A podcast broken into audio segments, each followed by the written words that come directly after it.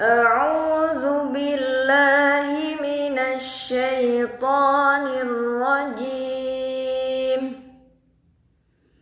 بسم الله الرحمن الرحيم. إن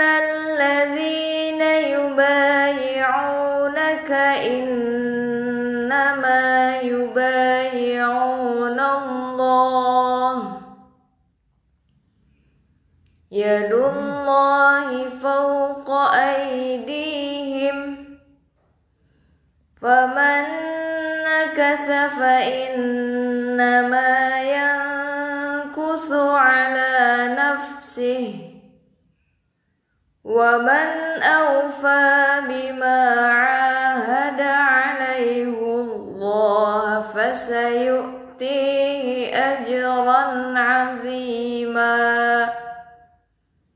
perlu diperhatikan pada bacaan tersebut adalah lafaz alaihullah di mana biasanya bacaan berbunyi alaihillah tapi di sini berbeda yaitu haknya tetap dibaca dhamma alaihullah. Lanjut بسم الله الرحمن الرحيم لكن هو الله ربي ولا أشرك بربي أحدا ولولا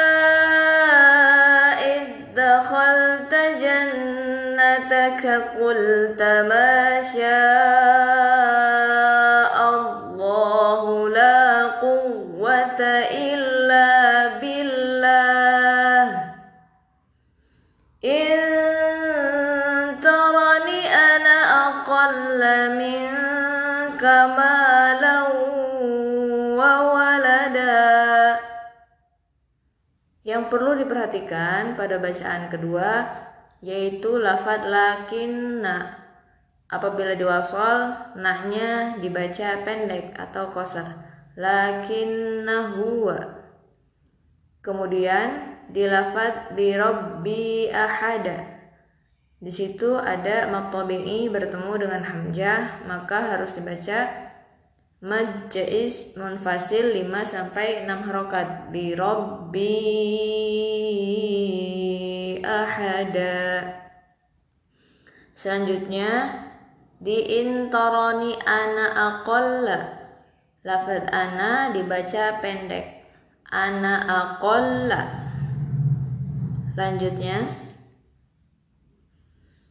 Bismillahirrahmanirrahim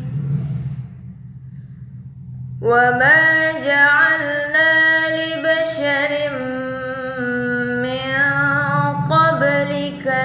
الخلد أفإن مت فهم الخالدون Bacaan yang perlu diperhatikan yaitu afaim mitta di mana nun mati bertemu dengan mim maka membacanya dimasukkan ke huruf mim gunnah tiga harokat afaim mitta selanjutnya. Bismillahirrahmanirrahim. Qalu ya abana ma laka la ta'manna ala Yusuf. La ta'manna